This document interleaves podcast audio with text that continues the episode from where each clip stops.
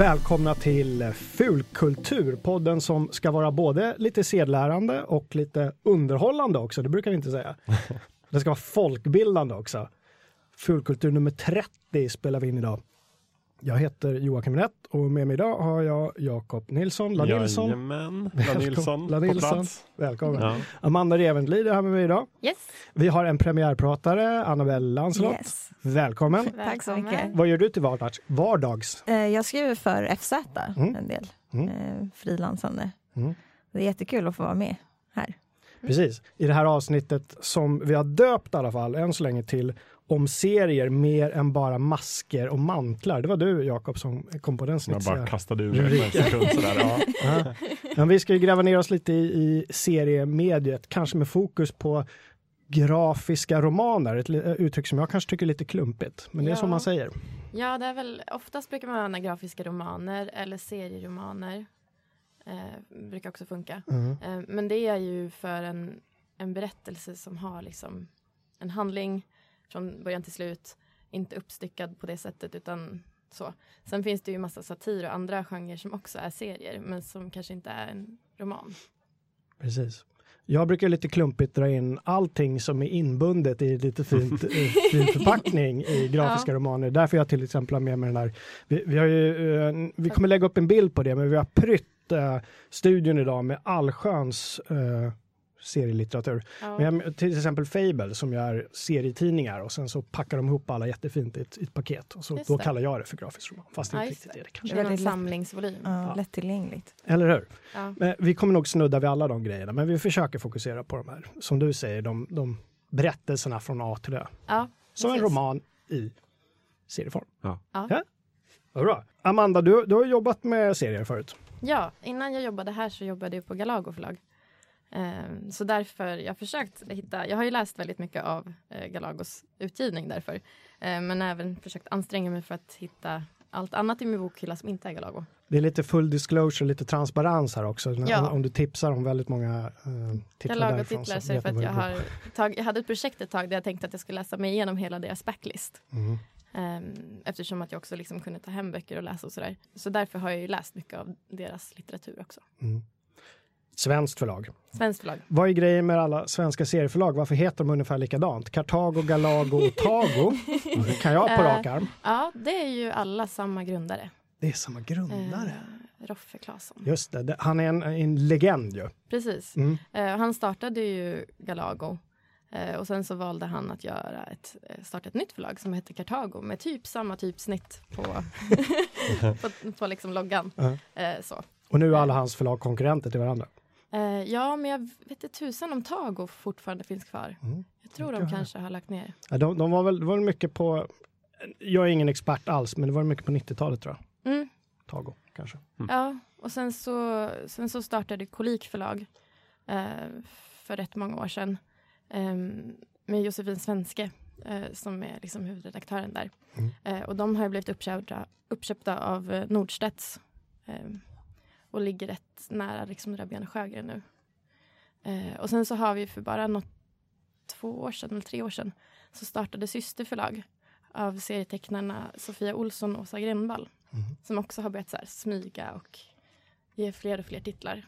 Hur mår seriemediet idag? Jag tror att det mår olika i olika delar av världen och olika typer av genrer. Mm. På ett sätt så går det ju bättre för sen nischade förlag eh, som är, har ett spetsig liksom, utgivning. Så.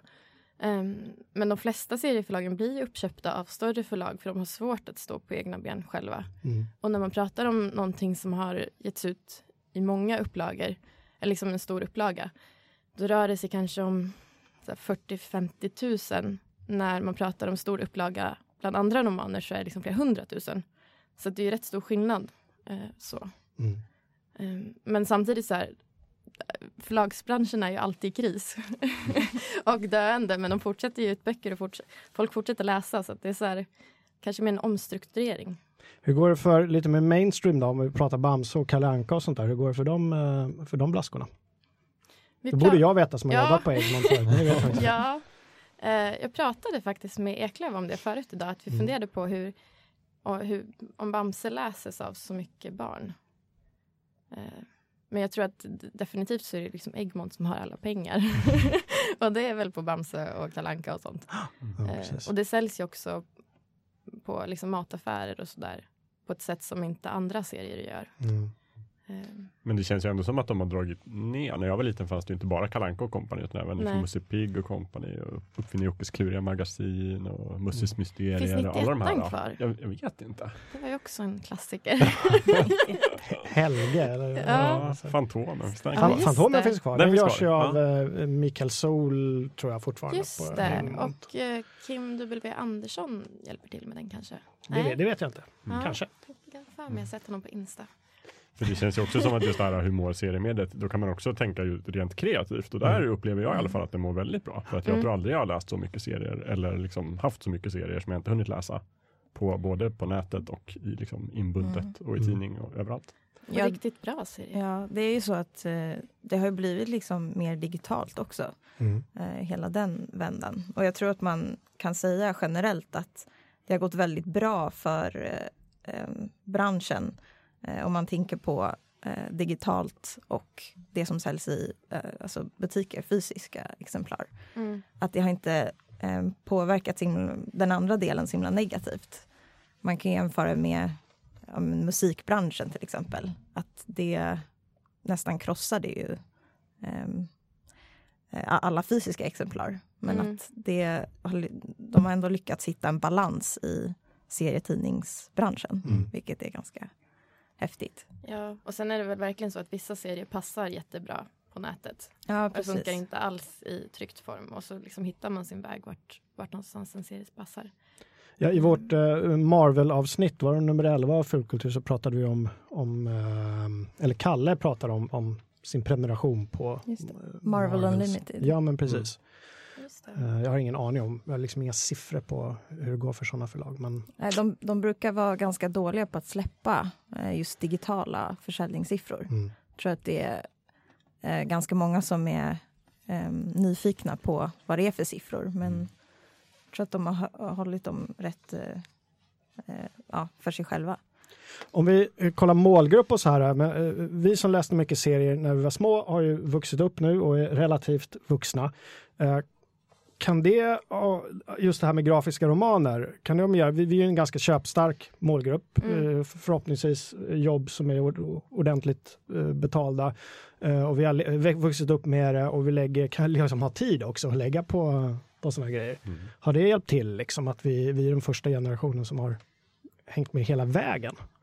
Just det. Jag, tror att det, jag tror att det hjälper för vissa genrer. Ja. Ehm, det kanske inte hjälper för de genrerna som riktar sig till mer typ Det har kommit väldigt mycket med så här, ungdomsskildringar av, av så här, problem man har när man är ung. Alltså typ som så här, young adult-serier. Tonårsangst. Eh, precis. Och det kanske inte hjälper för den typen av genre. Liksom. Ehm, men jag tror definitivt för vissa genrer. Mm. Eh, också att man har så en, en vana av att läsa serier. Eh, för det känns inte som att det kommer automatiskt. Det är liksom, man får söka sig lite grann till serier för att det, de är lite svåra att hitta. Eh, och att det är lätt att tänka att det bara är så här serie eller superhjältar och skurkar och så här, typ Marvel. Mm. Eh, Om man, eh, vi, vi kommer ju tipsa friskt här idag, om man blir sugen på att kasta sig in i den här världen och ja, fan, jag vill köpa någonting, var, var ska man handla det då? Liksom? Var, går, finns det några bra butiker ute i landet där man går och hittar sånt där? Såna fina saker, grafiska romaner, serietidningar. Sci-fi-bokhandeln kanske? Ja, Ja. i Gamla stan, Mm. i alla fall i Stockholm. Eller det Nej. finns ju... jo men där Eh, finns ju en, ja, hel, precis. en hel del. Mm. Eh, Ett stenkast från SF-bokhandeln ligger ju Comics Heaven också som har Mm. ganska Mm. mycket, både amerikanska och eh, andra länders serier. Mm. För jag, jag känner att eh, vill man börja läsa så är det en fördel att gå faktiskt till en fysisk butik och klämma och känna lite, för det är en Mm. ganska stor del av upplevelsen att hålla i de här ganska, ofta ganska påkostade och fina utgåvorna som kommer också. Ja. Eh, för att senare då kanske börja beställa via nätet, på Amazon kanske, som jag gör rätt mycket. Men, eh, och, Eller webbhallen, har de serietidningar? En del. en De har det. del. Ja, just det. Och om man Mm. vill köpa liksom svenska så finns det finns ovanligt mycket på Adlibris. Mm. Om man söker och så kan man kolla så här, personer har också köpt. Eller så kan man gå in på deras subkategori, typ grafiska romaner. Mm. Eh, och då kommer det långa listor där man kan liksom leta runt. Jag kom på ett tips också. Ja. Eh, det finns ju en annan sida på internet eh, som heter Comixology. Eh, som Comixology.com. Och de har väl eh, ett liknande, ja det är en eh, digital affär då, så man kan Mm. köpa eh, digitala kopior. Mm. Och de har ju ett liknande system som eh, vi snackade om, eh, Marvel Unlimited. Okej. Eh, men de har från, eh, ja, alltså man kan betala en summa varje månad och så prenumererar man då på, Mm. på eh, tidningar. Eh, och de har ju eh, lite mer kanske indie-förlag då. Okej. Till exempel man kan ju få tag på Walking Dead och Ja. eh, lite mer, jag skulle inte säga att Walking Dead är en nischad titel men Nej. eh, lite mer, eh, mer än bara superhjältar och, och sånt. Hur, Jag läser, hur läser du Annabelle? Läser du mest digitalt? Um, ja, jag har väl läst lite både och. Mm. Men jag har nog alltid gått tillbaks till eh, det här fysiska. För det är en stor grej att bara kunna bläddra igenom en, Mm. någonting Mm. och eh, ja, få det på det sättet. Ehm, det, är ja, det är verkligen en stor skillnad. Ehm, men sen så är ju online är väldigt lättillgängligt. Man kan bara ja, läsa det vart man är och vart man än är. Och, ehm, ja, man Mm. slipper dra runt på stora volymer. Är man intresserad av att läsa lite mer så kan man gå in på seriewiki. Det är en svensk eh, Mm. wiki. Den är ganska omfattande, eller hur? Amanda? Ja, det mesta är rätt Mm. omfattande. Ibland så finns det lite korta förklaringar, men de flesta liksom, serier och verk finns där. Ehm, och personer så. Mm. Ehm, Vi, allt vi kommer eh, tipsa om idag länkar vi till såklart där ni hittar podden i, i, i vanlig ordning. Vi ska försöka länka kronologiskt också. Ja, just det. Det Men jag köper nog mest av mina serier från Comixology idag. Mm. faktiskt. Ah, okej. Just för Okej. att jag tycker den är så smidig. Man laddar ner liksom serien direkt till iPaden eller Men plattan. hur funkar det? För jag, jag kommer ihåg att vi pratade jättemycket om det när jag jobbade på Galago. Så här, just som e-bok. För att den grafiska romanen kan ju inte riktigt vara flödande på samma sätt som en skriftlig e-bok. Alltså att liksom eh, sättningen av texten flyttar sig beroende på hur stor plattan Mm. är eller skärmen eller sådär. Ehm, De har ju en, en teknik för det tror jag som det var Comixology som började med. Okej. Sen så vet jag inte om Marvel och DC tog efter det. Jag tror att de byggde upp det. ehm, Det bygger på samma motor ja, som precis. jag har Bygger på förstått samma det. motor. Okej. Så att de har ju ehm, hittat ett sätt att göra läsningen lite mer interaktiv kan man säga. Vad Man spännande. zoomar in på olika delar av, Så att man ser liksom dels hela sidan ja med precis, den. lite olika paneler och Mm. text eh, och sånt där. Okej, Åh, vad spännande. Det Sen Ja. har, man en stor iPad så kan man också läsa den liksom med hel, hel sida för Ja, sida och det funkar ganska bra. Har man en mindre eller vill läsa på mobilen så är det mycket bättre att zooma in rutorna Ja, så man ja, ser vad som händer. Mm. Ja, det är tråkigt om man missar. Svårt att läsa. Jag har fortfarande inte kommit över den där tröskeln och gå, gå, gå digitalt när det gäller serier faktiskt. Nej, har inte jag lite heller. svårt för det. Jag är verkligen så här, har allt i eh, tryckt format. Hörrni, vi har med oss hur mycket eh, grejer som helst här. Amanda, Ja. jag blev lite eh, nyfiken på en serie som du hade med dig som jag eh, har hört väldigt mycket om Ja, förut som heter Persepolis. Persepolis. Persepolis. yes, av Marianne Satrapi. Mm. Eh, Som blev film också, vad blev den inte det? jo, den blev en spelfilm tror jag. Och hon har ju slått igenom rätt mycket i Hollywood och tror jag håller på och är dokumentärfilmare nu tror jag. Mhm. Ehm, men det handlar ju om, eh, det är en självbiografisk eh, om Marianne som växte upp eh, under, vad blir det, iranska revolutionen. Och liksom så här hur hon, det är en väldigt bra och rätt politiskt riktad skildring av dels flykt eh, och ett, ett land i revolution. Väldigt spännande så. Men det finns ju fler. Jag tänkte också tipsa om en bok som jag själv har varit redaktör för. som, som heter eh, Var ska jag lägga mitt huvud? Eh, med Raksha Rassani. Och det är, hon beskriver exakt samma liksom, tid i Iran och lite innan. Eh, för hon är liksom en generation äldre. Eh, men från ett mycket mer personligt perspektiv. Och mycket mer så nära familjen, nära en själv, nära känslor. Eh, som gör att jag tycker att de kompletterar varandra väldigt bra. Eh, och det är spännande att få liksom flera sidor av samma mynt på något Mm. sätt. Eh, Annabelle när jag bad dig eh, researcha lite inför Mm. här, eh, vad, vad tänkte du först på då? Att åh, det här måste jag prata om i fullkultur. Jag älskar ju Frank Miller, Ja. så att, eh, det var han faktiskt som fick mig att börja läsa serietidningar. Jaha. Så det måste jag ge en liten shout-out eh, till honom. Ehm, jag började ju läsa, jag faktiskt med mig den också, ehm, Batman Year One. Mm. Det är ju en, en superhjälte då, då. men ehm, det är väldigt intressanta teman i just den. Och det var väl det som fick mig att inse hur djupt, alltså eh, serietidningarna, Mm. hur, hur välgjort och, och välskrivet det kunde vara. Precis, de här grafiska romanerna, de, när, just när det gäller superhjältar så går de ju ofta lite mer på djupet och, och liksom Ja, det, studera psykologin bakom och de har ju tid, och, tid att göra på ett annat sätt än vad man kan göra i ett lite eh, kortare format. precis, jag, jag eh, har verkligen fastnat på det. Eh, det är ju roligt när eh, det blir, när man får lära känna karaktären bakom masken. Mm. Och inte bara fokusera på just ja, men, trikåerna och den här brottsbekämpningen, utan det är väldigt psykologiskt. Och, ja, man får veta hur de tänker och ja, det är många bra frågor om eh, just hur det är att vara, ha allt det ansvaret på sig. Just den här eh, Frank Millers Batman Year One. Jag kan ha fel, men var inte den någon sorts startskott på den här eran och väldigt mörka berättelser om just superhjältar? Att man, och nu ska allting vara lite mörkare och lite så här. Ja, Inte så klämkäckt. Ja. Nej men precis, att det var någon sorts... Det var väl öde, ödesåret 1986 där som både, det var väl föregångaren egentligen, Dark Knight Returns. Ja, precis. Som han gjorde och samtidigt samma år kom ju Watchmen. Just Och sen så kom väl Year One tror jag året efter. Mm. Och Men- Frank Millers ehm, Daredevil också. Ja just det, precis. Och det som är kul, det visar väl också just det här hur grafisk roman är så ett dåligt begrepp egentligen. För att Mm. alla de här serierna gick ju egentligen som följetonger i Mm. vanliga serietidningarna. Sen så bands de ihop i band och liksom lanserades av bokhandlarna som liksom den grafiska romanen. Mm. Som ett sätt att visa att ja, men serier är ju faktiskt på riktigt. Men var det Ja. då den grafiska romanen föddes? I, i, Det vet jag inte, jag Nej. tror det, jag har fått för mig det. Det var väl Mm. det och sen så kom ju Maus, alltså Art Spiegelmans eh, fantastiska serie, ungefär samma år. Och den tror jag var liksom en av de första som faktiskt gavs ut som en, en inbunden bok från början.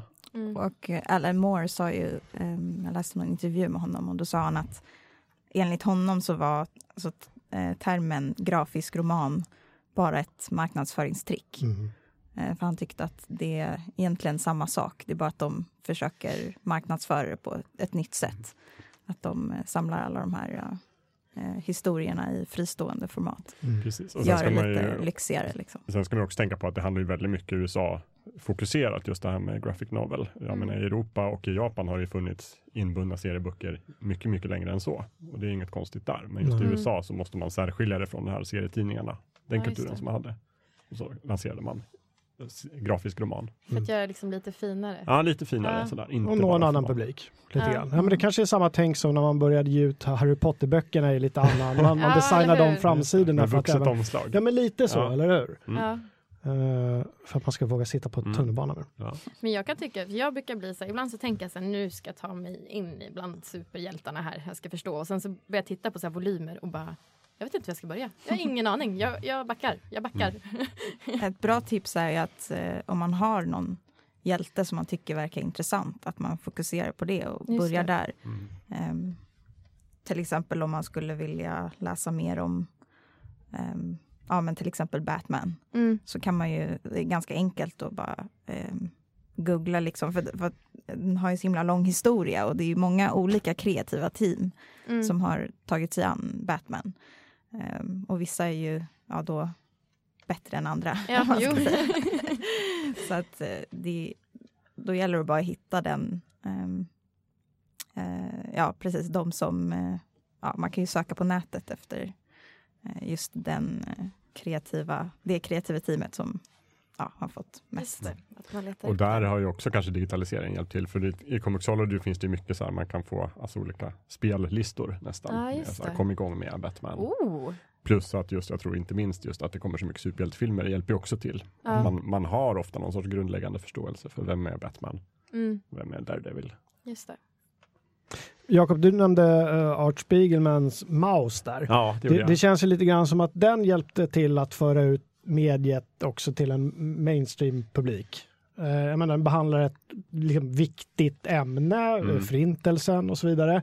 Och eh, gjordes ändå förståelig och lättillgänglig för folk med tanke på att ja, men det är så här, eh, judarna i boken är möss och eh, eh, polackerna och tyskarna, är, jag vet inte om de är katter och Mm. grisar. Mm, katter. Ja, men det handl- jag tror jag har för mig, det var länge sedan jag läste det, men att det är då författaren som intervjuar sin far som har då överlevt förintelsen Mm. i Auschwitz, har jag för mig att det var. Mm. Och så gör han liksom hela den, den intervjun och tillbakablickarna i någon sorts serieformat. Ja, precis. Och det var ju den första eh, serien som vann ett Pulitzerpris också Oho. för journalistik. Så den slog igenom otroligt stort och visade väl just att man kan göra väldigt tunga och liksom viktiga ämnen. det. Mm. Det behöver inte bara vara superhjältar. Kanske lättare ibland att, att ta till sig svåra ämnen när det är ett sånt format. Ja, Mm. På något sätt. Det blir inte så, så in your face. Som man ska med iväg folk. Ja, verkligen.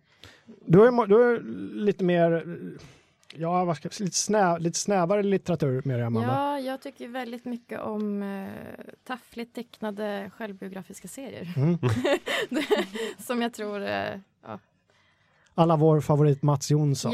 ja, precis. Han är ju typ den som skapade genren lite grann i Sverige. I alla fall. Ehm, dels, ja, dels Mats Jonssons både Hey Princess, eh, som är liksom en indieskildring eh, av Stockholm under 90-talet. Ehm, som är fruktansvärt bra. Eh, både, både liksom, han, han har ju en väldigt naivistisk stil. Eh, men fortfarande liksom fångar han så himla bra både ansiktsuttryck och känslor och har jättebra komisk timing. Eh, så alla hans eh, verk är jättebra gjorda liksom. Mm. Eh, och sen så finns, och den är också självbiografisk då. ehm, och sen så finns det uppföljaren eh, Prince, eller Mats Kamp, när han ska bli pappa. Som är en fruktansvärt fin skildring av eh, att bli pappa. Eh, och hela liksom väntan på att bli pappa. Eh, Så den brukar jag alltid tipsa så här, när jag har kompisar som ska bli pappa. Jag bara, ta den här, läs den, läs den. så. Men annars i övrigt, när jag gick igenom listan, eh, jag läser nästan bara serier av kvinnor. Eh, uteslutande. Jag hade, hade svårt att hitta män att tipsa om. Jag tror vi andra har rätt mycket män att tipsa om så att det, det, det är väl helt okej i jämlikhetens ja. Tyvärr Mm. har jag faktiskt också det. Nästan. Men det, alltså det brukar bli så i alla fall. Jag har ju hakat upp mig lite på just ja, men superhjältegenren. mm, Ehm, och det, då brukar det... Ja, det är inte så många kvinnor som man ser. nej. Ehm, men jag skulle gärna vilja eh, läsa fler faktiskt. Jag kanske får kolla på dina. Absolut, det får du verkligen.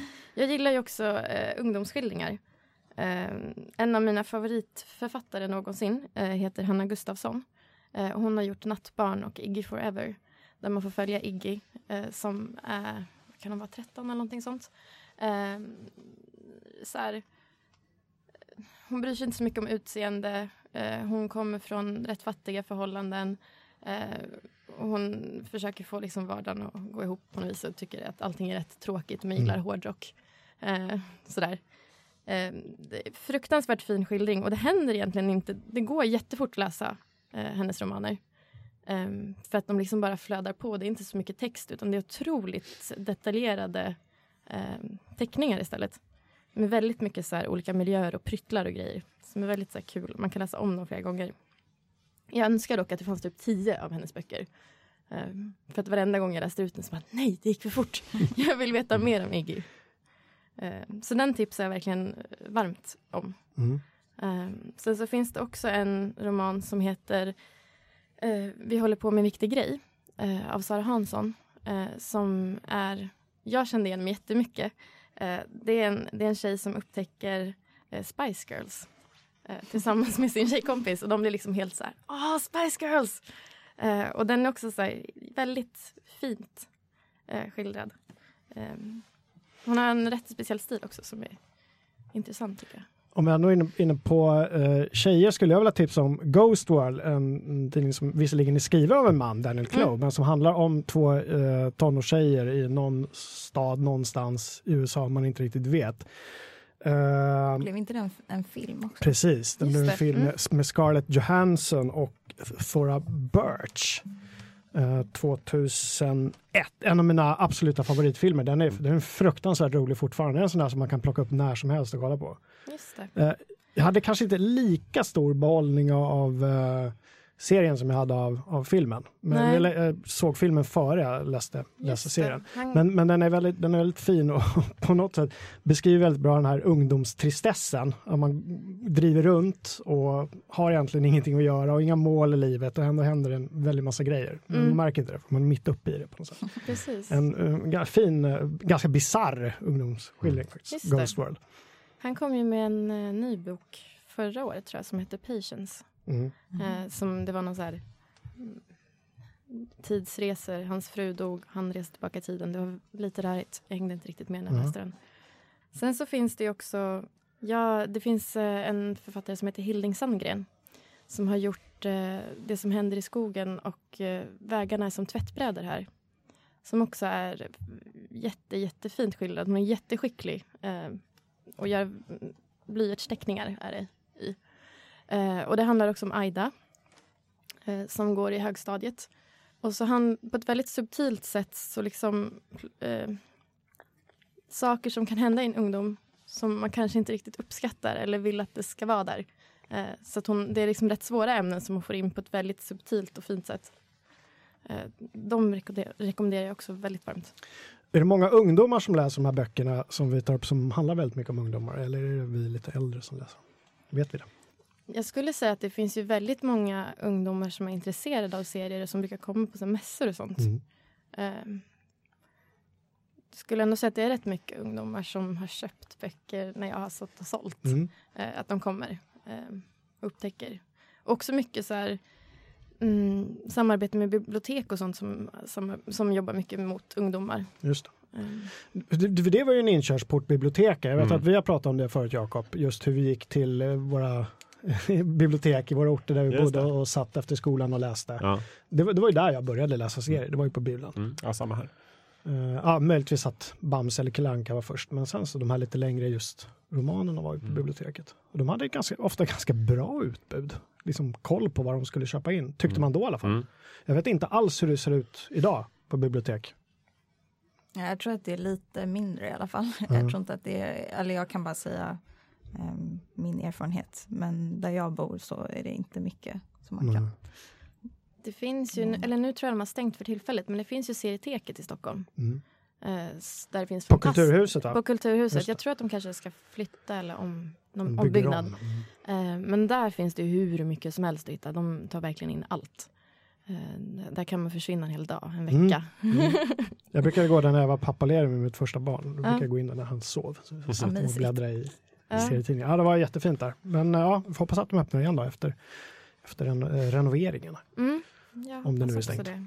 Ja, det är lite synd att man inte kan ehm, spåra hur många som eh, köper eh, via bibliotek och vilka som lånar av kompisar. Och, Mm. ehm, Ja, det är det ju kan man ju svårare. inte riktigt ta med i statistiken. Att- Nej. Och det är säkert många som gör det också. När jag eh, funderade igenom inför här, och vi har ju pratat väldigt mycket nu, redan nu, det är väldigt mycket svenska författare direkt som dyker upp i huvudet. Så är det inte riktigt när det gäller, ja men så är det inte när det gäller andra medier, om man tänker film och tv-serier Nej. och nästan inte ens romaner ibland. Det var väldigt mycket svenskt som dykt upp. Vad beror det på? Är Sverige någon sorts, är vi bra på det här eller? Eh, jag skulle säga att vi är rätt bra på det. Ehm, och vi är också bra på att eh, vi har mycket bra illustratörer. Sen är det ju det är liksom dubbelt så svårt för du ska vara jättebra på att berätta en historia Mm. och du ska kunna utföra den så att man ser vad det är. Eh, och sen så finns det ju massa olika stilar där man kanske inte tycker att någonting ser jättesnyggt ritat ut. Eh, men det är fortfarande inte vem som helst som skulle kunna rita det. Ehm, så att det är liksom två saker som ska gå ihop. Till skillnad om- på om man skriver till exempel vanliga romaner. Men Jakob, eh, vad var det första som dök upp i ditt huvud då när vi, när vi skulle bestämde att vi skulle ha det här avsnittet? Du kanske redan Eh, hade planerat det sedan länge? liksom, Nej, här. det, det hade jag inte. Jag Nej. vet inte vad som dök upp först. Nej, men var det svårt Eh. för dig att sammanställa någon form av mental lista på saker som du, det här måste ja, det var väldigt svårt. Det blev Ja. så egentligen att jag tog det som stod i hyllan som jag kunde få med mig liksom med en hand. Så. Men, men annars för att, ja, jag vet inte. Eh, jag har ju läst serier liksom hela mitt liv, Mm. men när jag var liten så var det precis som kanske för dig, att det började på skolbiblioteken. Och då var det liksom så inbundna versioner av Tintin och Spirou och Linda här- Valentin. som Linda och. Valentin som jag pratade om, precis. Och sen så försvann ju de där ett tag. Och när jag var när jag började liksom gå i mellanhögstadiet så var det ju väldigt larvigt med serier. Så läste jag inga serier överhuvudtaget Mhm. på länge. Sen kom jag tillbaka och insåg att men, men då, jag har aldrig riktigt slutat tycka om det här. Det är bara det att det har liksom inte passat sig. Och där var det ju mycket kanske internet som plötsligt kom och det fanns liksom Marvel-serier kunde man få via nätet helt plötsligt. Och sen började jag ju därifrån läsa också mycket andra serier som jag kanske aldrig läste när jag var yngre.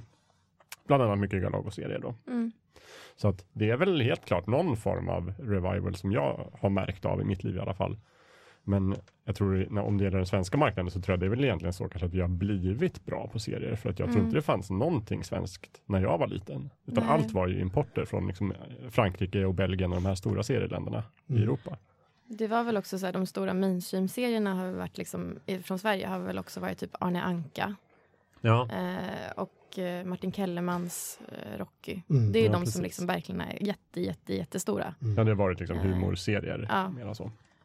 Strippar Ja. nästan ja, precis. Som man samlar ihop sådär. Mm. Mm. Ehm, jag började ju läsa serier när jag... Jag lyssnade jättemycket på P3 eh, och lyssnade mycket på Tankesmedjan.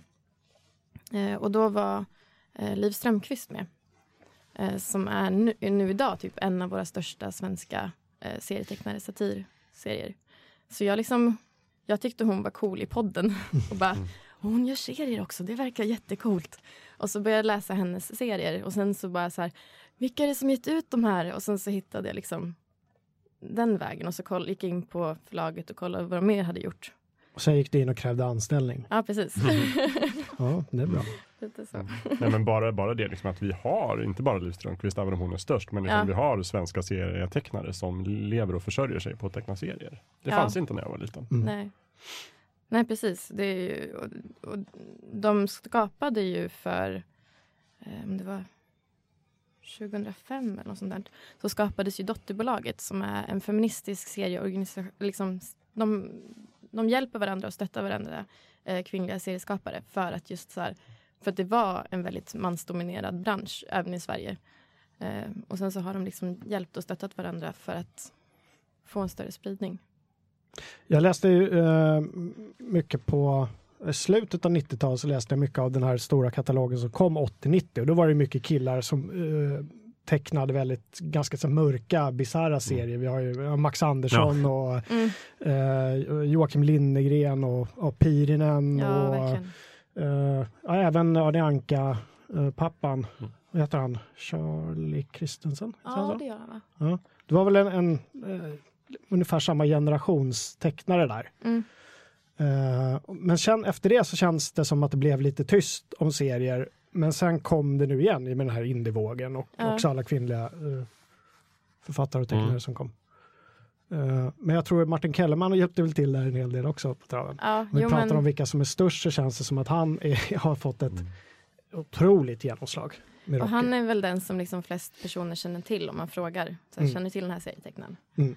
Ehm, tror jag verkligen. Och det var ju också att det blev hans namn. Det var liksom inte så här, tänker mig som att, eh, ja men till exempel Batman kanske, gemene man i första hand tänker på Batman, inte på vem det var som har tecknat den. Nej. Men i Rocky-fallet så är det liksom, det är Martin Kellerman som är Mm. produkten på något vis. Mm. Eftersom att den just ja, också är självbiografisk.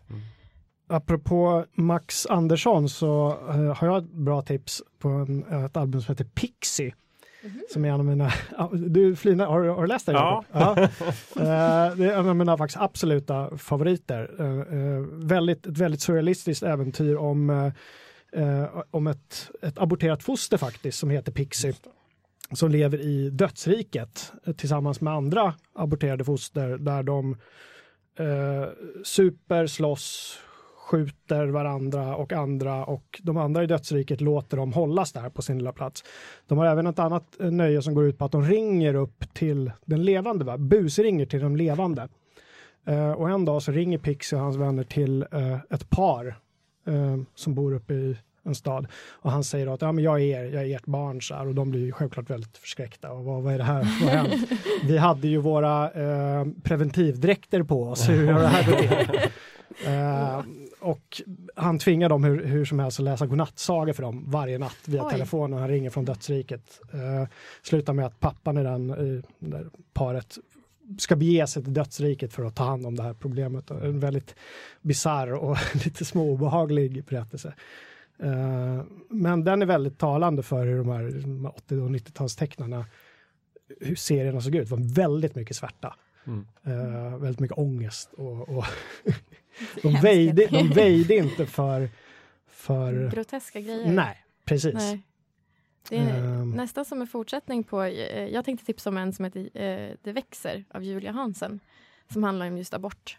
Eh, och också så avdramatisering av abort och att det finns ett sånt stigma. Mm. Ehm, mellan så här att ja, men det, ska man, det är personligt, det ska man vara tyst om och det kanske man, ja usch då. Den är väldigt bra.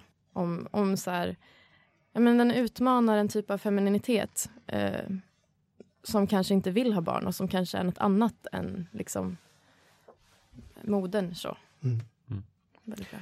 Annabelle, jag ser längst eh, ner i din hög där Mm. så har du en som heter Saga och det är faktiskt en, ett album som jag har, jag har hållit finger på beställa-knappen extremt många gånger men jag har aldrig liksom riktigt tryckt på den. Nej. Borde jag göra det? Ja, absolut. Berätta om Saga. Ehm, Saga är ju skrivet av ehm, Brian K. Vaughan, säger man det? Jag brukar säga Vaughan, men det Vaughan. är bara jag. Eh, och tecknad av Fiona Staples. Ehm, och den är ju liksom ett äventyrs-epic kan man säga. Det, ja, det handlar om liksom det är en resa genom olika världar och, och den är verkligen eh, ja, episk kan man säga. Ehm, väldigt härlig fantasy. Och eh, han har ju skrivit ehm, eh, Brian då har ju skrivit Why the Last Man också, som jag varmt kan rekommendera. Mm. Som handlar om eh, att alla, eh, alla med Y-kromosom, alla män i Mm. hela världen dör, Ja, just eh, det. förutom en. Men har den person. blivit filmatiserad också? Nej, jag tror att de har försökt filmatisera den flera gånger, men den har blivit eh, ja, eh, nedstängd. Liksom. Eh, jag tror nu kommer de nog med en ny tv-serie som eh, är, håller på att utvecklas. Så att, eh, det, den är jättebra. Eh, riktigt eh, vast manus, eller man ska säga. Mm. Mm. Och den har Kul. många så här, sociala eh, kommentarer. Och, Mm. ehm, ja, det, det handlar ju om hur samhället skulle se ut om alla män dog och kvinnor fick ta över. Just det.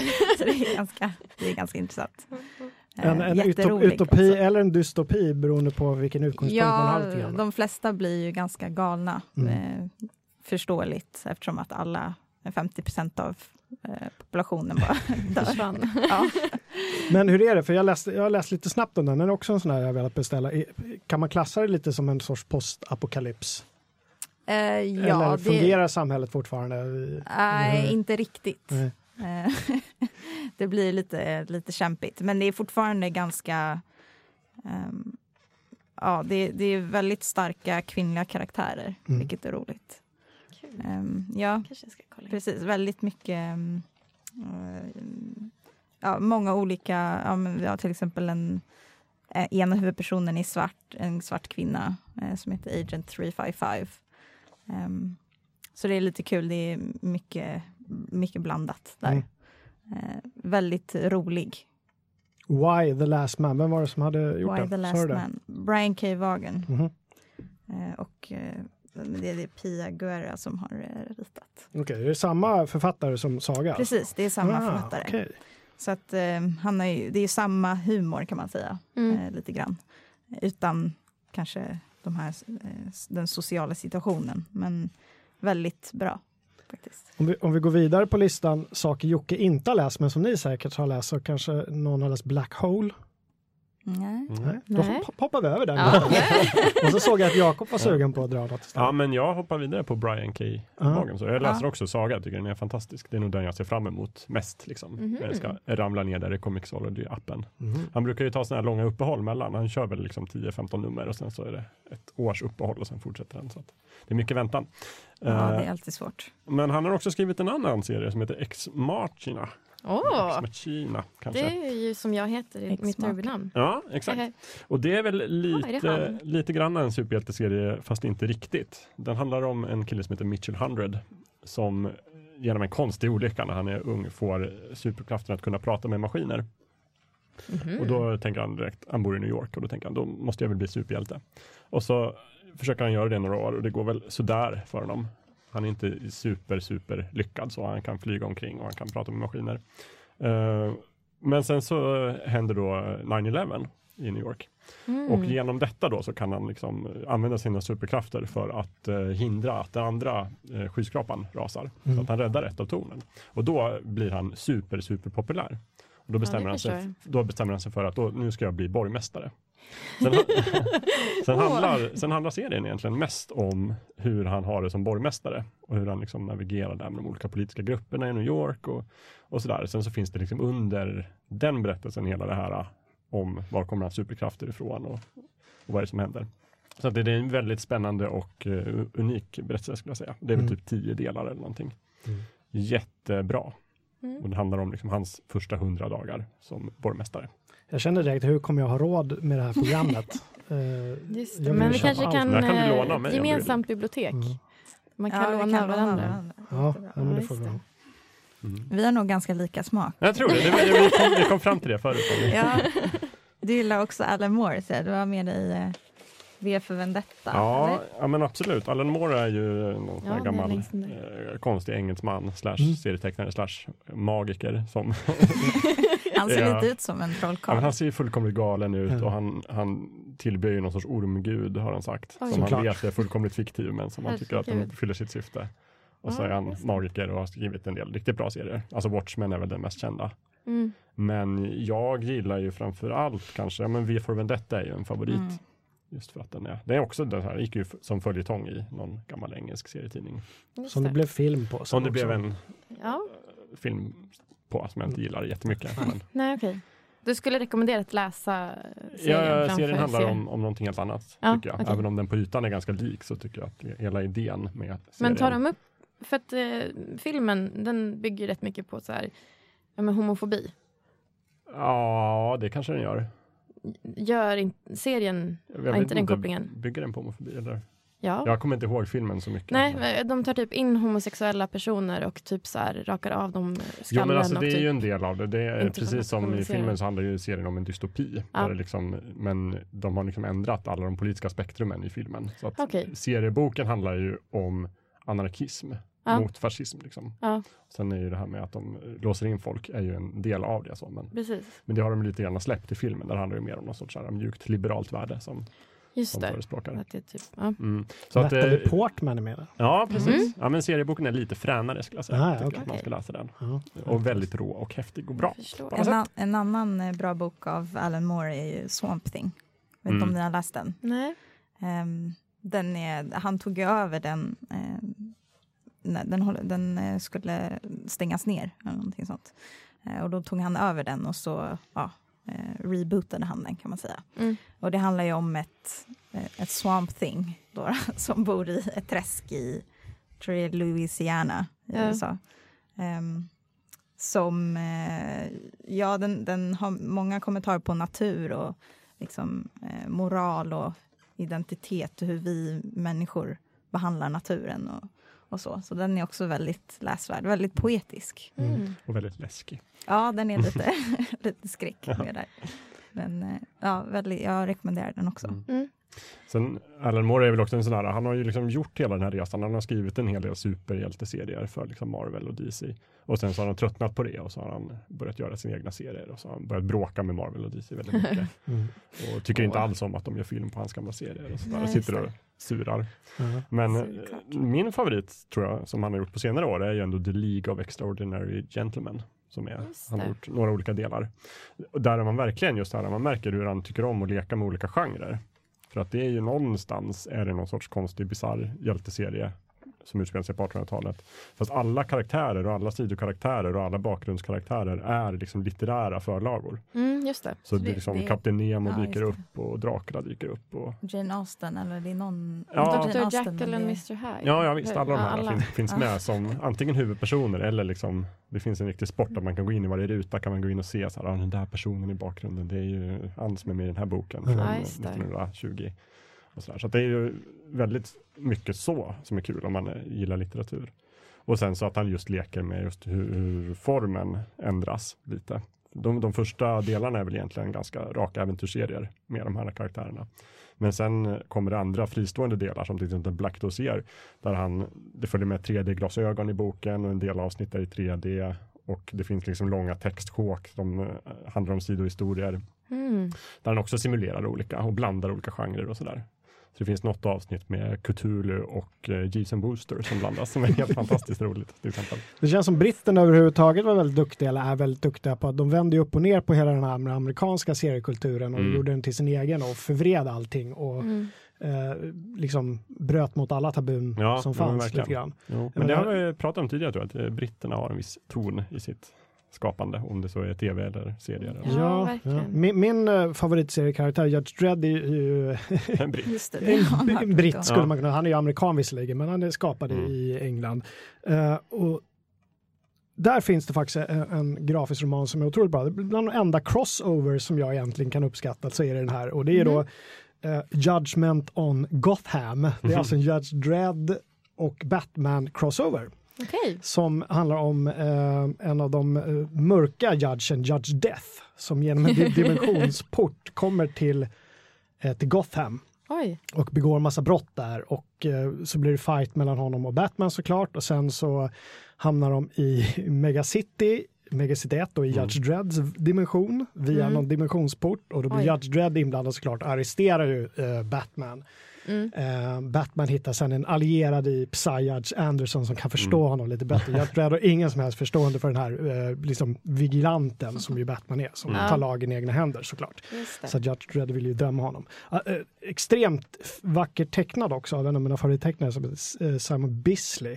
Som även gjorde fantastiska uh, serien, ja, åtminstone några utgåvor av Lobo om du minns. Galen, Oj. sminkad, ser ut som någon hårdrockssnubbe på motorcykel. Det är DC eller? Ja, jag tror han är DC. Han, Han var med i, mycket för eh, DC. det där spelet, vad heter det? Till, eh, det där fighting-spelet som kom ut, Injustice. Just det. Ah, Det var, var ju Lobo med i det? ja, Ja, Ja. coolt. Men Mm. spelet var sådär eller? Eh, jag är väldigt dålig på fighting-spel, Ja, jag men med. eh, jag bara mashar alla knappar. Ja, jag med. men det brukar funka rätt Ja, bra. men det var, Men det är Judgment on Gotham och sen om man, om man uh, gillar Dredd så ska man även läsa The Complete Case File som är en Mm. grafisk roman med Judge Dredd. Mycket trevligt. Bygger då allt baserat på de här gamla 2000 AD-serietidningarna Mm. som har hållit igång jag vet inte hur länge. Jag har ju en tillbaka till Sverige, som många av mina är. Eh, och lite grann på det politiska temat. Eh, Anneli Furmark har gjort en eh, roman som heter Den röda vintern som är bland det snyggaste och finaste jag läst. Eh, den utspelar sig på 70-talet i en liten så här, eh, inte, ja men byhåla. Eh, där eh, där liksom kommunismen och kommunistiska grupperingar eh, och socialdemokrater är liksom rätt ingrott. Sådär. Många engagerar sig. Eh, och det är En, rätt en sådär, svensk byhåla. eh, och det är liksom inte riktigt okej att en socialdemokrat är tillsammans med en kommunist. typ.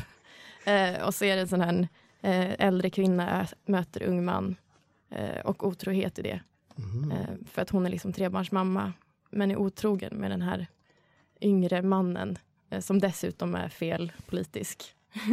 Jag gissar att hon tillhör det socialdemokratiska gamla gardet och han är Ja. en ung kommunist. Som, Okej. Precis. Eh, Spännande. den, är, den är väldigt, väldigt bra. Otroligt fint tecknad för att hon har, liksom, hon har gjort akvareller eh, i grunden. Och sen så på det så har hon tuschat. Så att det blir liksom lite så här, lite varstans och färgerna kommer in i varandra men det är liksom eh, otroligt djup.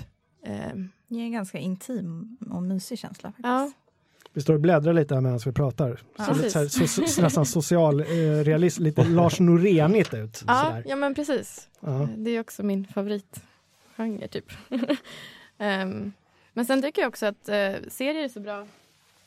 Serier är så bra på det sättet att eh, det får plats för så mycket andra berättelser. Jag läser också jättemycket serier som där det inte är heterosexuellt begär eller där kroppar inte bara är kvinnliga eller manliga.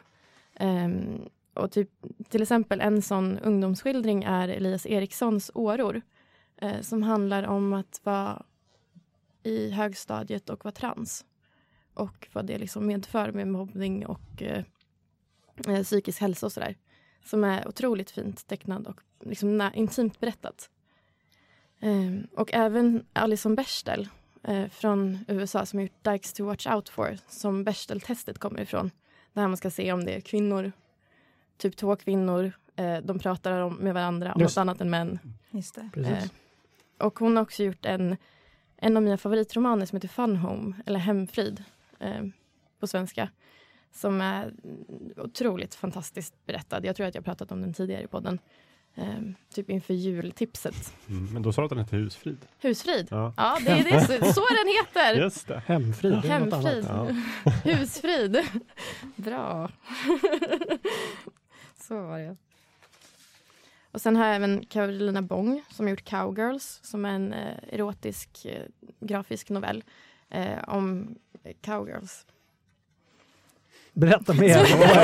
du, kan, du kan ju inte bara hålla där, det måste du nästan det, säga. det är liksom olika miljöer där det är väldigt mycket så här butch och fem och eh, queer erotik eh, som inte är gjord för liksom mäns ögon utan för lesbiska kvinnor. mm. Eh, men, vi, men vi får läsa Ja, boken. ni får läsa den, men den är liksom inte gjord utifrån Ah. det perspektivet, vilket oftast annat är fallet.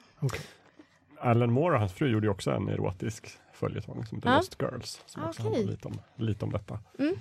Jag har inte läst den, men den ska vara bra. Ja, men Också det, på min köplista. Nej, men- jag Ja. måste köpa men det var serier, ett tag där, där liksom det var rätt populärt med just erotiska Ja, noveller. Eh, jag kommer ihåg också, det, var, typ, det fanns någon eh, i Sverige som hette Drift, där det var olika feministiska eh, person, serietecknare som gick ihop och gjorde liksom erotiska noveller Mm. så här, som en samling. Jag kastar in ett tips också, när jag ändå står här. Ja, men gör det, Eh, absolut. Om man just så här, är lite mer intresserad av kanske serier som format eller sådär, så måste man läsa eh, Understanding Comics Oh. av Scott McCloud, som också gavs ut på svenska förut och heter serier Den osynliga konsten.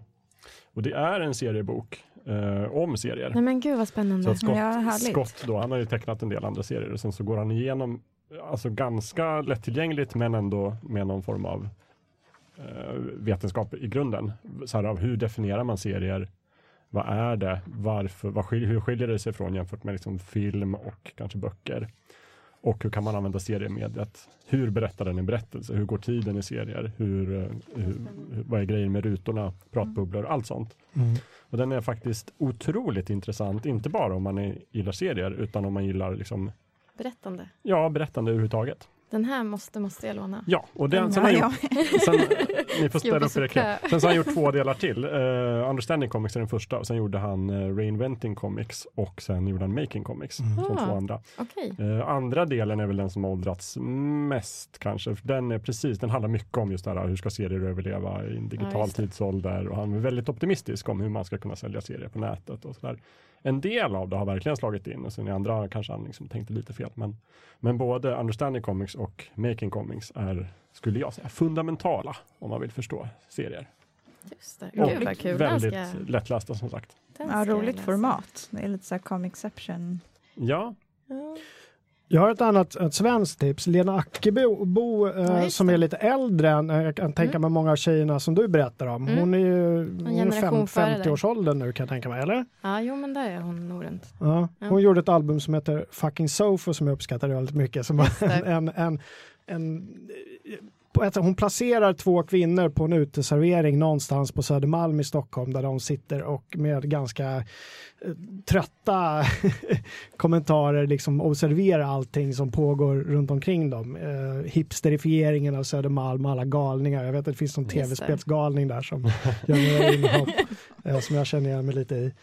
Eh, den, den är jättebra. Den är Ja. ganska tjock, eh, sån här som räcker länge. Man hon gör mycket sig. tjocka, eller hur? Känns som hon hade jobbat liksom länge på den. Ja, hon har också gjort någon sån här Gud vad hemskt som också är så här tjock. Jag var inte det hennes senaste. Jo, jag Gud, tror det. Den ja. kom ändå för ett tag sedan. Eh, Den, den, var, den, den är jätterolig. Även om man har svårt för Södermalm eller älskar Södermalm så tror jag att man, man kan ha väldigt mycket behållning av, Ja, av just det. fucking Sofo. Jag spinner vidare på den. Jag har ju tips Lilla Berlin eh, av Ellen Ekman som går i Metro eh, också. Eh, som Kolik har slått ihop till album. Eh, och de brukar väl komma typ en till två gånger om året. Eh, och det är liksom att få följa hipsters, ett gäng, ett kompisgäng på typ fem, sex personer. Eh, och allt konstigt de hittar på. och väldigt mycket så här, ja, men feministiska undertoner. ehm, och väldigt mycket humor. Och i hennes första så är det väldigt mycket roliga mopsar. Som jag tycker nästan att boken är värd bara för mopsarna är så fina. Men hon brukar ehm, spridas väldigt mycket i sociala medier. Tycker Mm. jag ändå. Jättemycket på min typ. Instagram och Ja, Facebook. precis. de är delningsvänliga. Ja, Ja, de är verkligen. det. För det är liksom fyra rutor och så är det klart. Och där satt poängen liksom. Mm. Eh, Så det är väldigt bra.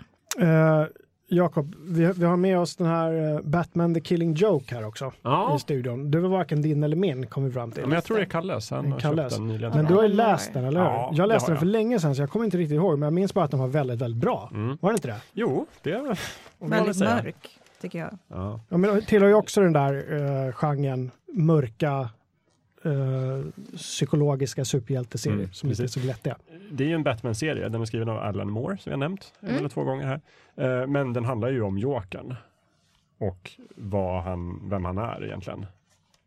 Och det är väl egentligen kanske den så här, stil, mest stilbildande skildringen av Jokern som sen allt det vi har sett i liksom Dark Knight Returns Mm. och, och Batman-filmerna. Olika skildringar av Joker, Jack Nicholson och han vad han heter, den andra. Otroligt populär. Heath Ledger. Det har ju liksom sin grund i den här skildringen av Jokern.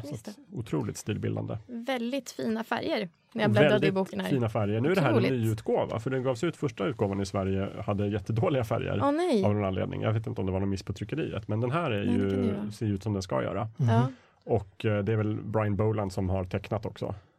Så det är ju otroligt snyggt. Okej. Och Mm. väldigt liksom sammanhållen. Det är ju en berättelse, inte jättelång, men en början, mitten och ett slut. Så det är Mm. väl en grafisk roman skulle jag säga. Mm. Ehm, jättebra. Det är en väldigt ikonisk eh, händelse som, som sker i, i boken. Ja, Man kanske inte ska spoila nej det gör vi men, inte. Nej. den vara. Ja, men om ni läser den Ja. så får ni. precis. Och mörk och hemsk. Och, och, Ja, väldigt hemsk.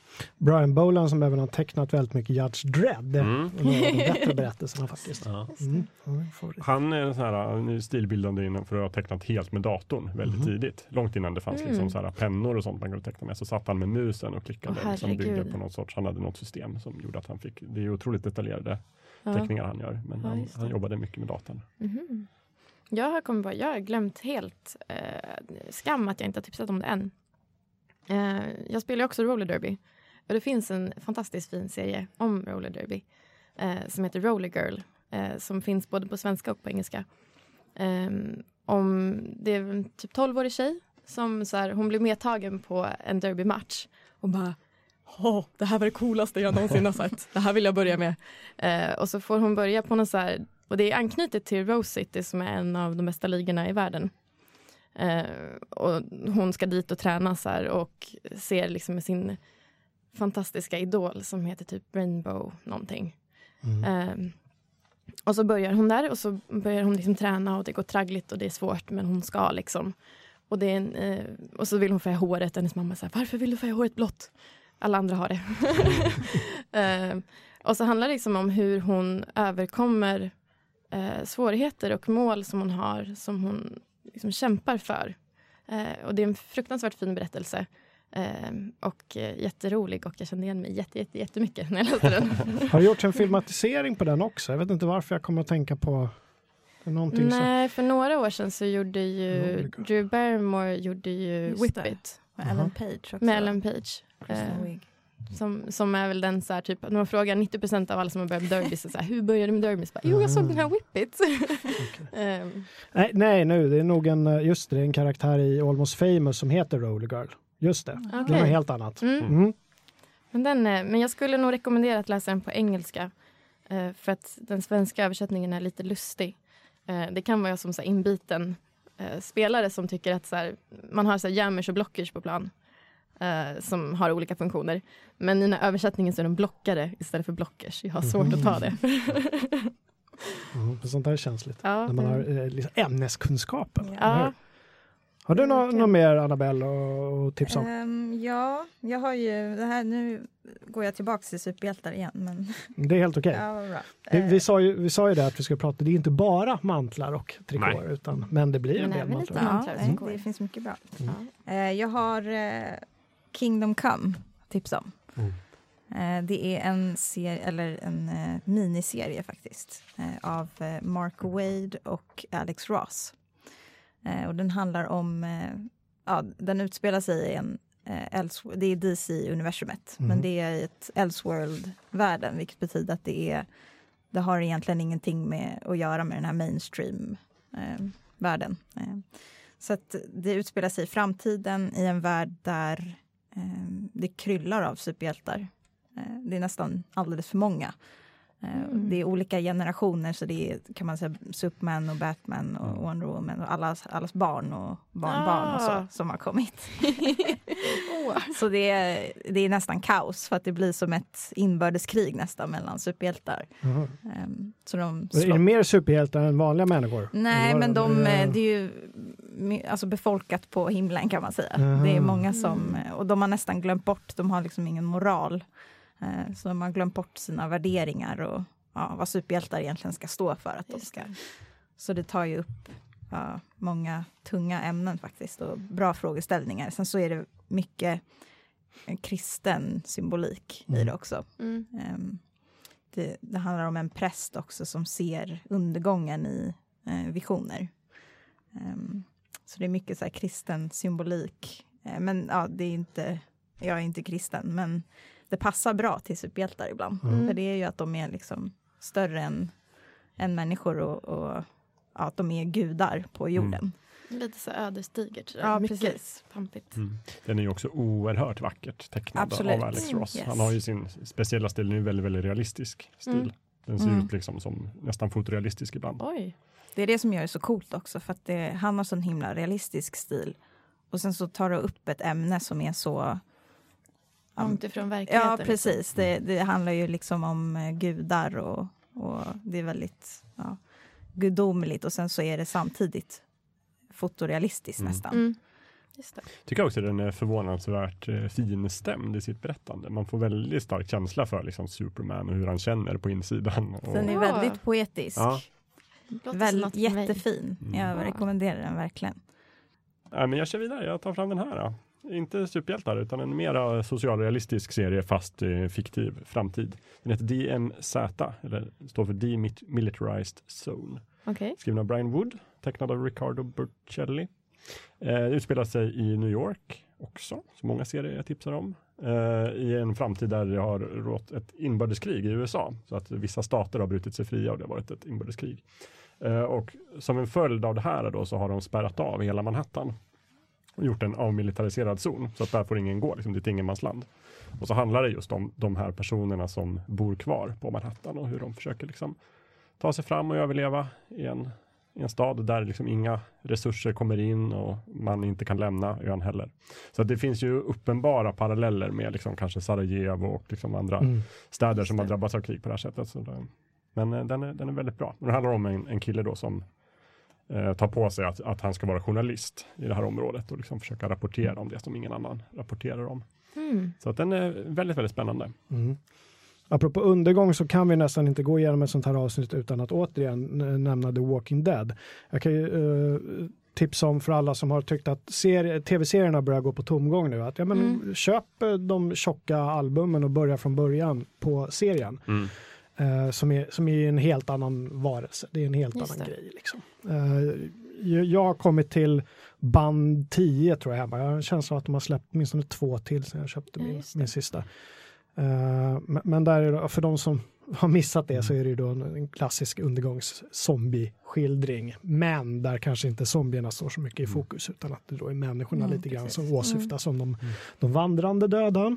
Mm, Jag har hört bra. en del som är lite Mm. skeptiska just för att den är svartvitt Mm. tecknad. Jag tycker Mm. att det är fundamentalt för, Ja. för Ja. berättelsen. Tycker det verkligen är lämpligt.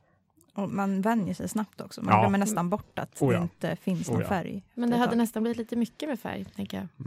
Mm. Med allt blod och Ja. allting. Ja, och hjärnor och Ja, jo, jo. allt sånt där. Jag köper också att, att det är eh, svartvitt och att jag vet inte, jag har ett omslag stående Ja, där, men de, de, här, som, de här volymerna som jag köper som är årsvolymer, då har de ju då en liten färgklutt på omslaget. På, Just det, och i sen är resten och sen är resten i svartvitt. Då. Det är ju väldigt stilistiskt och fint skulle jag Mm. säga. Lite grått också. Eh, Ändå gråskala. Ja, visst. Ehm, Ja, men den, är, den är bra på alla sätt och vis. Sen, sen, sen måste jag faktiskt också tippa tipsa om Fable som vi nämnde i, Mm, det. i början. Eh, Bill Bill Willingham. Willingham. ja. Precis. 2002 började den serietidningen komma ut och den samlas ju också, precis som, som Jakob sa, i USA så binder de ihop allting i lite tjockare verk och ges ut. mm. Så den kan man med fördel läsa, sträck, läsa ett sånt album på något lov eller någonting. Det Ja. handlar ju då om eh, Eh, det är ju sago, sagovarelser från de här gamla klassiska sagorna. Tänk Rödluvan och vargen.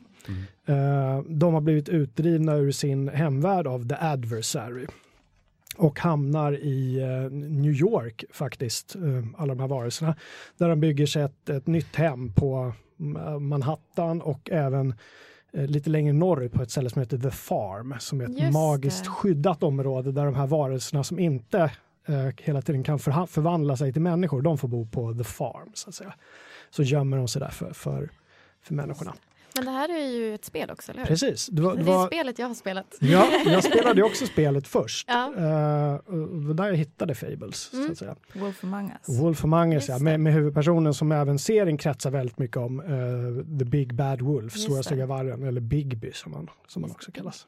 Väldigt bra spel som det fortfarande inte kommit någon, Nej. uppföljare på. Säsong 1 kallade de det för. och Nu, Och sen Ja, så kom det ingen säsong två. lång väntan. Mm. Den är, de, de är superfina och det är lite olika tecknare och lite olika författare. Det är både högt och lågt men um, det rekommenderas starkt. Mm. Spelet speglar ju serien ganska bra. Mm. Mm. Så. Ja, Känns som det är samma universum verkligen. Mm. Kan ha världens snyggaste spelintro någonsin. eh, det spelet faktiskt, Ja, Ja, Mm. med musiken. precis. Det är när man inte sitter all... i bilen, i taxibilen? Eller?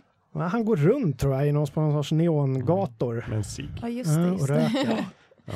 Ja, de, har ju, de har ju sin stil Telltale, den är ju inte alltid superlyckad till det de gör, men Nej. just i Wolf för många så passar den ju perfekt. Ja, väldigt bra. Just det. Mm. Jag har också ett tips om eh, en av mina få manliga serietecknare. Eh, 100 år i samma klass av eh, Mats Kjellblad. Eh, det är liksom, den har samlat ihop dels hans eh, tidigare verk om hans ungdomsliv. Som är så här väldigt, eh, men så här beskriver arbetarklass eh, väldigt bra på landsbygd i Sverige. Eh, både sorgligt och liksom finstämt. Eh, och sen så i början av det så är det en generationsberättelse om, om hans eh, eh farmor eller mormor. Som är jättefint tecknad i färg och sen så blir hela ungdomsskildringen liksom i tusch. Eh, den är jätte, jättefin. Eh, och kanske berättelser som inte alltid berättas eller syns speciellt mycket. Mm. Eh, Den har du tvingat mig att läsa. Ja. Den var väldigt bra. den var det, Jag är glad eller för hur? det. Ja, Ja, var men hade du tagit den själv?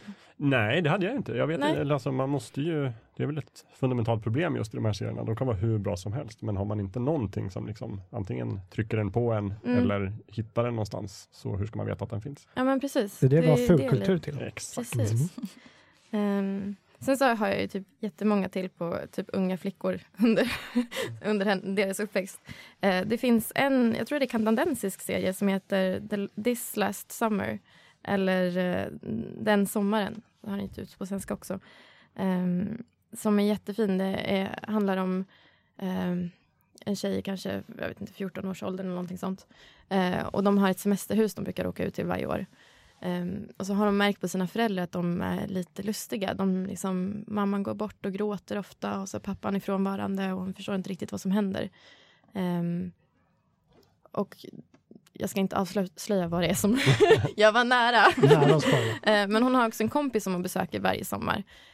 Och ju äldre de blir, liksom, ju mer, inte växer de ifrån varandra, men de hittar nya sidor hos varandra. Ehm, Och det utspelar sig liksom ett svartsjukedrama mellan dem eh, när de hittar nya kompisar och sådär. Ehm, också väldigt fin och jättepoetiskt eh, gjord. Så. Ehm, sen har jag också, om man tycker om eh, den svenska björnstammen, det, popgruppen, svenska Ja, popgruppen, just det. Eh, Då finns det en av deras bandmedlemmar, Claes Is- Isaksson, har gjort en eh, roman som heter Evig lycka. Som även är, de har gjort en låt som heter Evig lycka också. Ehm, och den handlar om, det är lite oklart om den är självbiografisk eller om den är rätt fiktiv. Men den är väldigt surrealistisk eh, och utspelar sig typ i en motsvarande stad till typ Norrköping. Ehm, och hur han liksom försöker hitta ett liv som ska passa honom och han vill helst bo typ i skogen och vara en björn. Eh, men och försöker han hitta liksom det och typ konstformer där han, där han hittar personer som tänker lika. Ehm, och den, jag, när jag började läsa den så var jag lite skeptisk och i slutet satt jag och grät. Eh, så att den, den hittade verkligen och den hade jag kanske inte läst om jag inte hade behövt. så. Mm. Eh, men den rekommenderar den, är fin. Spännande. ett fiktivt Norrköping eller är det något annat Norrköping? Jag tyckte det lät Ja, men intressant. fiktivt. Ja. Det, var liksom, det är lite oklart, men det är liksom en småstad rätt nära Stockholm, Okej. eller en storstad. Um, också väldigt speciell stil. Alla är liksom nallebjörnar. så väldigt, det ser nästan ut som att man har suttit i paint Aha. eh, och gjort dem. Eh, Ja, Ja. Spännande. Jag kommer gå igenom era högar sen. ja.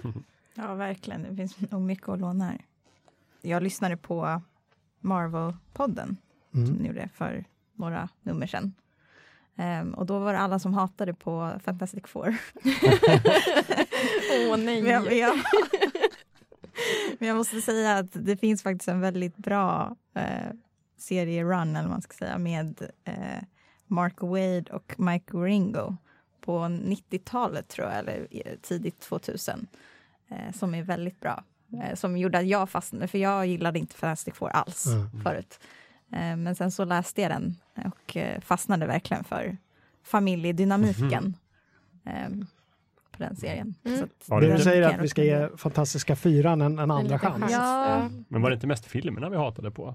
Jag hade för mig det också. Jag gillar ju Fantastic Four, vissa Ja, serier. jag, jag har det. för mig att Ja. jag har lite svår så att för sig, jag... jag, jag tror att du nämnde. Jonathan Hickman också. Ja, ja, Hans, ja, oh, ja. eh, Den är väldigt Mm. bra också. Mm. Precis, vi kan prata FF sen. Det- Ja, verkligen. Ni, ni som lyssnar kan ju alltid gå tillbaka och lyssna. Våra avsnitt ligger ju kvar i flödet så länge de kan ligga kvar i flö- flödet. Mm, för evigt det. hoppas vi ju. Ja. Ja. Eh, nummer 11 tror jag var Marvel-avsnittet, så gå tillbaka och lyssna på det. Så får ni höra Mm. vad, vad Annabelle menar. Vi Ja. hatar på. Så att så var här, starkt klick, ord, clickbaitar eh, Får ha en länk till det direkt. Raseri. Jag, jag vill eh, avsluta på en ganska lättsam not med de här, de här gamla skatologiska gardet, också på 80-90-talet. Joakim Lindengren som gjorde otroligt eh, roliga och fina böcker om eh, Kapten Stofil och Åh. eh, Krystmarodören och alla dess vänner. Eh, det är det här gänget som var med och grundade det här eh, eh, Svenska småbils och rusdrycksförbundet. En samling förvuxna pojkar där som satt och gjorde serier och pratade om skällmackar. Eh, BP-mackar hade en central funktion i alla deras utgåvor för mig. Det är väldigt bra. Eh, så ni kan, ni kan googla det, jag behöver inte Ja. berätta så mycket mer. Mm. Får man ta ett sista då? Ja, eller? alla får ta, alla får ta Oh. ett sista. Ja men då så, då blir det en serie. Jag försökte ta med den men den är för tjock så jag lyckades, orkade inte bära hit den. Nähä. Det är Jeff Smith som har gjort en serie som heter Bone. Ah, Som- ja, den är tjock. Mm. Jag Ja, har den är lånat väldigt den tjock. av dig Ja. utan att ha hunnit läsa Nej den. men precis, den var Mm, för tjock den var för för att läsa. Ja. Den handlar om, om de tre kusinerna Bone som är Phony, eh, Smiley och Phone Bone. Som typ det börjar med att de, kommer, de är vilse, så hamnar de i en skog, en dal som de inte liksom vet vart de är någonstans. Och sen så träffar de, lär de känna då en, en flicka där som heter Rose. Mm. Och, och de ser ut ungefär som en blandning typ av Kalanka och ett eh, spöket Laban ungefär. De är väldigt så här cartoonish tecknade. Medan alla människor och alla andra karaktärer är väldigt realistiskt tecknade. Så det blir en Ah. väldigt konstig känsla redan från början i Oj. serien. Och den är lite som en liksom blandning mellan Asterix och Kalanka och Sagan om ringen. Mm. Den är, Det den är väldigt, väldigt bra. Den är väldigt dråplig och rolig och väldigt mycket humor i den. Men också väldigt mörk. Ah. Och blir mer och mer liksom episk och eh, fantasy och Kalle storslagen. möter Sagan om. Verkligen, och det funkar så himla bra så att det inte är klokt. Man bara, Ja. oj, men vad är det jag läser? Oj. Fast den är verkligen fantastisk. Jag tycker man ska läsa den. Ett epos. Epos. Just det. Eh, jag vill passa på att tipsa om Wage Slaves av Daria Bo- Bogodanska. Eh, som handlar om svartjobb på Möllan. På Möllan Ja, i Malmö. I Malmö. Jaha. Hur, så här, hur, Snävt känner jag. Ja. men den är självbiografisk. Ja. Eh, så. Och den handlar om liksom hur eh, skillnaden mellan mm, jobb en invandrare får och eh, svenska och lönerna och liksom hela Mhm. den. Det var ju en rätt stor grej för några år sedan om svartjobbet mellan hur falafeln kunde vara så billig. Eh, och den liksom gräver ner i det. Mhm. Och den är fruktansvärt fint tecknad i bara tusch. Eh, och hon skriver, det jag tyckte när jag läste den, att hon skriver pratbubblorna på väldigt speciella sätt. De är liksom så här lekfulla och följer med bilderna på ett sätt som jag inte har sett så ofta. Den, både bra ämne, jättebra skriven och fint ritad. Annabella, en sista tips innan vi eh, tackar för oss. Jag tänkte avsluta där jag började faktiskt med en Frank Miller Mhm. eh, tidning och det är eh, Daredevil Born Again. Ehm, ja, skriven av Frank Miller och tecknad av eh, David Mazzucchelli. Um, jättebra, eh, väldigt igen poetisk och tar upp ehm, ganska bra frågeställningar. Det handlar om att eh, ni, ni som kanske har sett serien, eh, Karen Page därifrån. Eh, nu tänker jag på Netflix-serien. Mm. Mm. Karen Page som har en ganska stor roll där. Hon säljer Daredevils identitet Eh, till eh, ja, eh, brottslingar då, och speciellt Kingpin som är med i den här också. Um, och det handlar om att uh, Daredevil då får ta konsekvenserna av att ha en, att hans identitet är öppen, eller vad man ska säga. Mhm. Alla Det är ett väldigt fint omslag där Daredevil och antar att det är hon då, Ja, eller? Eh, hoppar framför någon sorts sån här kat katolskt eh, fönster. Mm. Mm. Står Daredevil Born Again. Och jag tänker instinktivt att det hade inte blivit samma impact om det hade stått Våghalsen liksom. eller Den maskerade hämnaren. Eh, absolut igen. Och inte om man hade haft sin gula dräkt heller. Nej. Så den här, kan, jag- den här kan jag rekommendera till alla egentligen, men specifikt de som har sett Netflix-serien och vill eh, Mm. Ja, läsa lite mer om Daredevil. Det är Mm. en väldigt bra, för den kopplar ju ihop, det är många karaktärer därifrån som, som är med i den här också, som Foggy och, och Karen och Daredevil och, och Kingpin. Då då. Så det är mycket man känner igen om man har sett serien, så det kan bli en bra inkörsport. Grymt. Mm. Uh, uh, Fulkultur nummer 30 var det här. Vi har ingen Ja. aning om vad vi kommer eh, prata om om två veckor. Vi får se. Men det blir no säkert någonting minst lika intressant. För jag har fått så många eh, läsuppslag idag så att mitt huvud håller på lite smått på att implodera. Ja, Eh, och så är det ganska varmt i vår studio. ja, det man är säga. det. Vi är också fyra personer. Det blir mycket alstrang av Ja, värme. mycket energi här inne idag. Mm. Ja men det är roligt, det är så det ska vara. Uh, hörni, tack för att ni kom hit och pratade om eh, grafiska romaner bland annat. Mm. Bakom masken eller bakom manteln. Jag vet inte, vad ska vi kalla det avsnittet för? Jag hittar något riktigt Ja. klämmigt där. Ja. Ja. Kanske är bra att köra på det du föreslog. Om den osynliga konsten. Nej, om Kan clickbaita på Mm. något sätt. Gör Mm, gör det. Vi håller där tycker jag och säger vi! Hej då! Hej då.